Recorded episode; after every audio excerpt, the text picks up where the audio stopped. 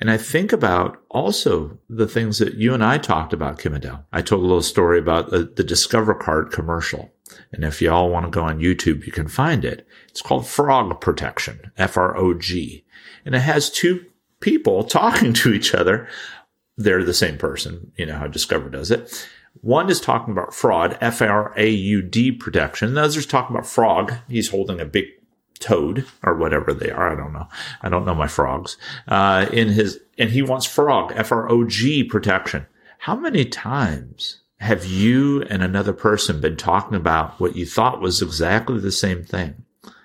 And you're like, and you went off and you wasted days and weeks of effort because, and maybe not just yours, but maybe teams worth of effort because you just didn't have a common understanding of what, what you were talking about. So it's things like that that listening can benefit. It can unveil black swans. You know, it can help you in so many ways. And, and, and I think Kim Adele, you, you said it best. It's, it's not something that you, you know, even you developed just like by snapping your fingers is something that, you know, over years you started as a hairdresser. You realized that making person a person feel the best version of themselves was important you know? So you you listened but then you you honed that skill in corporate america and then you also honed it as a mom right? Yeah. those are all different places and different pl- ways in which like this the stuff we're talking about here isn't just about growing your business with people.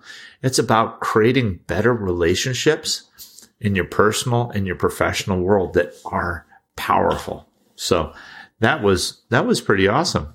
I, I mean, I loved that story when you shared it before about the frog, uh, frog and the fraud, um, and you see it all the time. You know, um, one of the things I see probably the most in organisations is use of jargon. Um, you know, I spent a lot of time in financial services, and I remember being sat in one boardroom, and they they were chatting away, and it was really obvious that both ends of the table thought they were talking about something completely different. And that's because they were talking about T's and C's.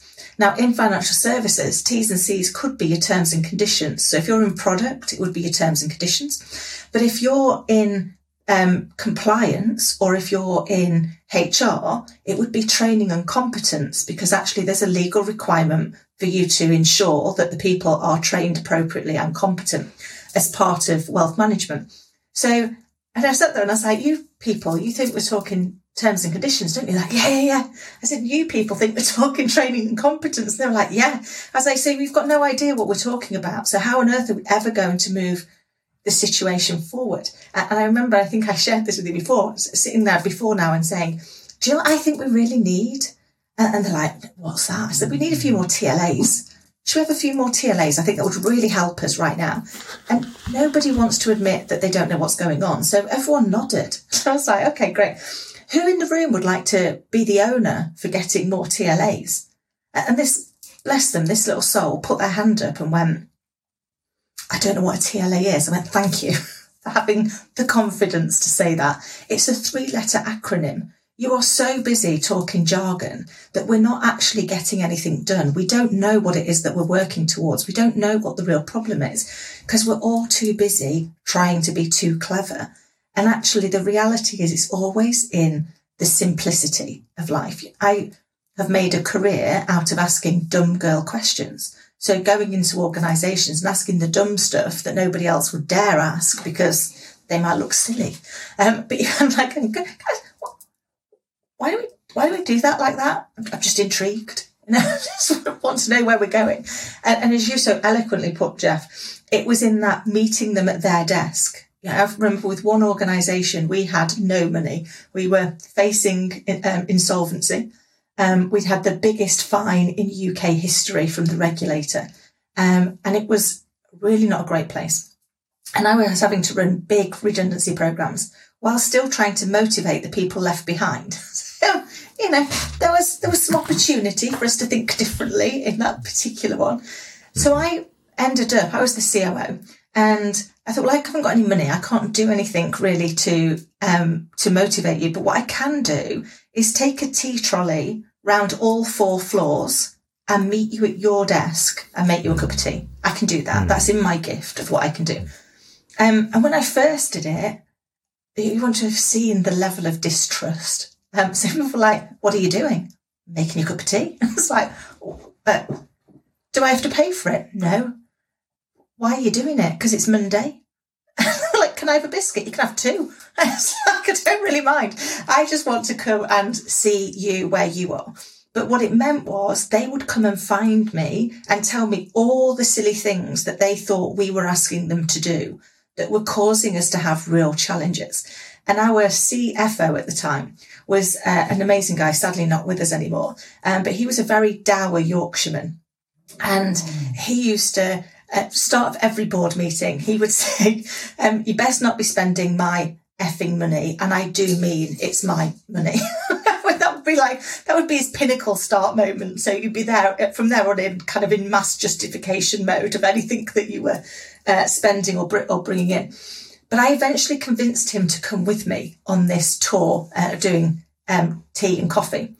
And I remember him saying on the walk back, I've learned more in the last half an hour than I've learnt in the last 13 years in this organisation.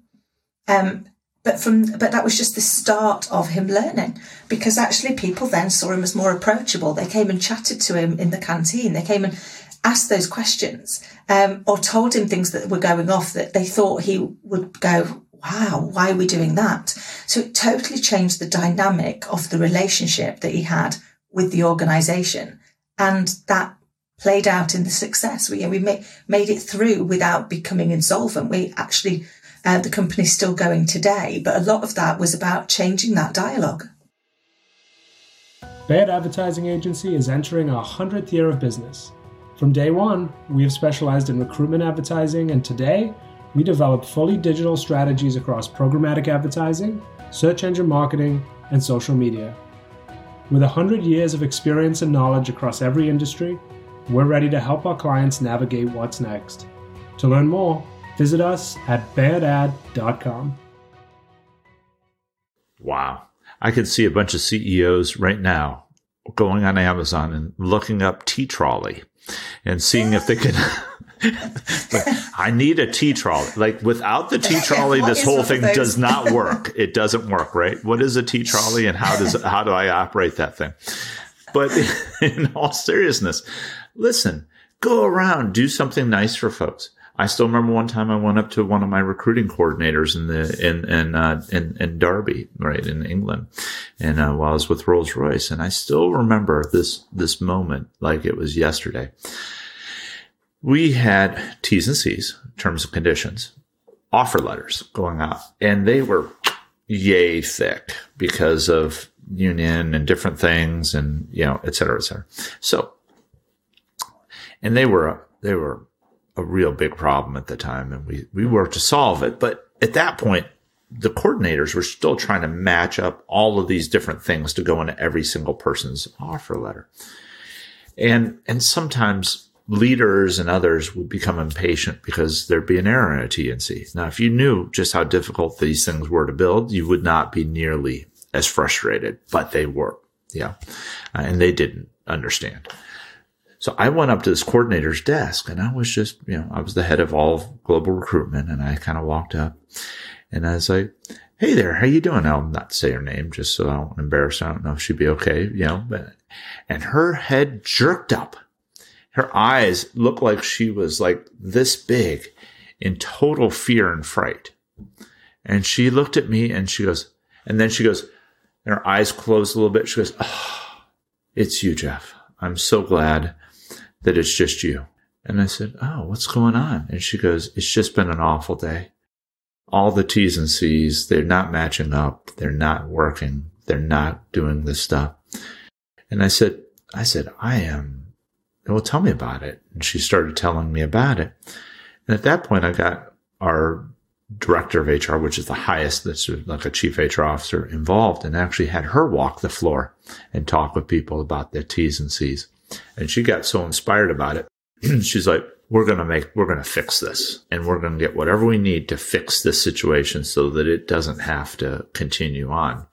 And not all of it was in talent acquisition. It was a combination of labor and others that had to come together in legal to build something out. And it certainly should have never fallen on a recruiting coordinator, but it had for years. It had always been that way, right? But, that coordinator in that moment, I felt like a leader more in that moment than I think ever before because that person wasn't threatened by me. That first, that person uh, had a sense of relief and peace in being able to talk with me. And I'm like, like I might be doing a lot of stuff wrong, but I've at least done one thing right, you know, and I, and I felt much better about, uh, about myself in that moment, um, in my, uh, in my approach. And I think that's what you're talking about is creating those connections with people. You know, it's, it's not, it's not, not for nothing, as they'd say in, in Boston here, right? It's not for nothing that you do these things, right? There's a big return that you can get.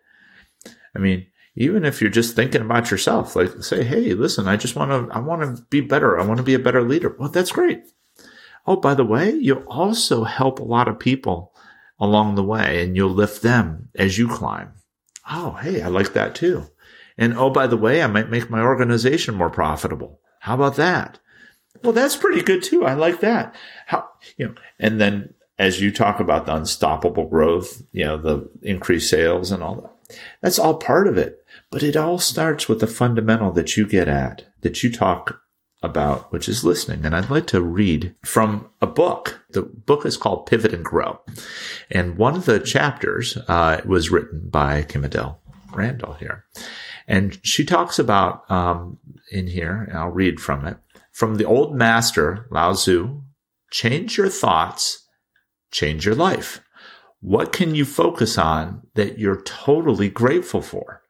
Once you move into gratitude, things start to show up differently. In reality, you see the same things, but it's your reaction to them that's different. In other words, it's not what you've got, but how you think about what you've got. So, Kim Adele Randall, you wrote that piece. Uh, tell this, tell us a little bit about what that means. Talk about gratitude yeah. and the role that that plays. So I think you know one the one thing that life has uh, taught me is that it only makes sense in the rear view mirror. When we're going through it, it doesn't always make a lot of sense. Um, but once you look back on it, you realize that everything in life was either a lesson, a blessing, or both. And so, you know, the moments where I'm not feeling very blessed, I look for the lesson because it will be there. Um, and it's, it's helped me realize that actually very often the thing I need to change is the label that I've put on something. So because we're quick to label things, it's how we understand them. Um, and so we, we can, you know, we'll say, um, things are going wrong or we didn't like this. But very often we set our goals in the negative. Um, and again, I see this in organizations all over the place. So minimum standards is one of the ones that always makes me start shaking because I'm like, right, imagine that. So I get to the end of the day. I've done everything you asked me to do and your standards are quite high, but I get to come home and say to my little girl, Hey, Scarly Bear, guess what? Today, mummy was absolutely minimum.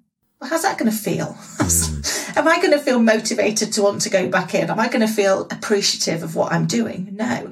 And yet, if you took the same standards but called them standards of excellence and you just refuse to have anything below excellent, same day, same result. But I now get to go home and go, Hey, Scarly, go. Guess what? Today, mummy was absolutely excellent. And, and so for me, this is probably one of the biggest tricks for people is, and I talk about it in my TEDx actually, is the only thing greater than fear is hope. And yet both of them are imagined. Whatever you're fearful of hasn't happened yet. You've had to imagine it. You've created it in your brain, what that's going to look like, what's going to feel like, what's going to sound like. The exact same is true of anything you're hopeful for. Hasn't happened yet. You've had to create it in your brain the same brain. And yet we choose to believe that what we're fearful of is more credible and more likely than what we're hopeful for. Why? both are equally flawed because they were created by the same brain. So instead, one of the things that I get, get people to, to look at is when you find yourself focused on something you don't want, ask yourself what you do want and focus on that instead. Because our subconscious brain is the happiest little helper that you'll ever have, but it comes with one very significant flaw. It doesn't understand the difference between help or harm. So whatever you tell it, it thinks you want. I do this to myself all the time. The minute I stand up to do any public speaking, I go, I'm really bad at public speaking. And then it runs back and reminds me that 24 years ago, I stood up and told 600 people that um, one of the charities we were going to support was Imperial Leather, which clearly is a soap. And I meant Imperial Cancer. And whilst I've never said anything that stupid since, that's the piece that it will bring back, remind me. So now I have to say to myself, okay, yeah, I get it wrong. I can get it wrong. Are there any occasions where I've got it right? Because again, then my happy little helper will run back into the library of my brain and find all of the times where people queued to speak to me, having listened to me speak, or wrote to me months later to tell me about something they'd achieved as a result of taking action because of something that I'd done with them. Um, and so now we can look at it and go, okay, I can get it wrong, but I can get it right. What choice am I going to make? How am I going to move forward from this? Because it's all about choice. And, and for me, you know, I'm a, I hold my hands up. I am an extremely biased, proud mum. And I believe that there's nothing in the world my little girl can't do as long as she tries hard and she's kind and she stays curious. So I always say, what if this was Scarlett, if this were her with this opportunity, what advice would I give her? Well, my advice would be try your hardest, take action, be kind, and go for it. What's the worst that can happen? And so, if that's what I'd say to her, I have to take that advice for myself. Uh, you know, we've talked earlier about uh, that anthology. Um, it was actually the third one that I'd done, and the, and the first one, they actually phoned me up the very first day of lockdown um, back in uh, back in 2020. And they said, We're writing a book on remote working, Kim, and you've led remote teams. Will you be part of it? And I was like, No, I can't write. I could just about write a shopping list, but not one anyone's going to want to read. So I was like, I can't do that. Um, and then I thought about it and was like, what would you say if this was Scarlet? Well, if it was Scarlet, I'd say, give it a try. What's the worst that can happen? The worst that can happen is they refuse to put your chapter in the book. Um, and so I wrote my chapter we were actually given five days to write it. So having never written anything before, five days to write your chapter. Um, and then in one of the most surreal moments of my life, on day 10 of lockdown, we published. And on day 11, we were international bestsellers in seven countries. Um, and I remember being stood in my garden in my pajamas, live on radio to BBC Radio London, talking about the book, thinking, I'm so glad that this is audio only. so I'm trotting around as my little girl was upstairs. And it's like, we just never know what's going to happen if we suspend judgment and take a leap of faith. And so I wrote a quote for my little girl, but I believe it to be true of everybody. And if it's okay, I'd like to share it. And my quote is to be kind, to be curious, to dream big, take action, and believe because you are proof that miracles happen. Because we're all proof that miracles happen to somebody. Boy, that's some powerful stuff. Well, thank you for listening to part two of episode 11 Hairdresser in the Boardroom of Growing Your Business with People. Continue the conversation with us in part three as Kim Adele Randall shares her advice on how leaders can build successful teams.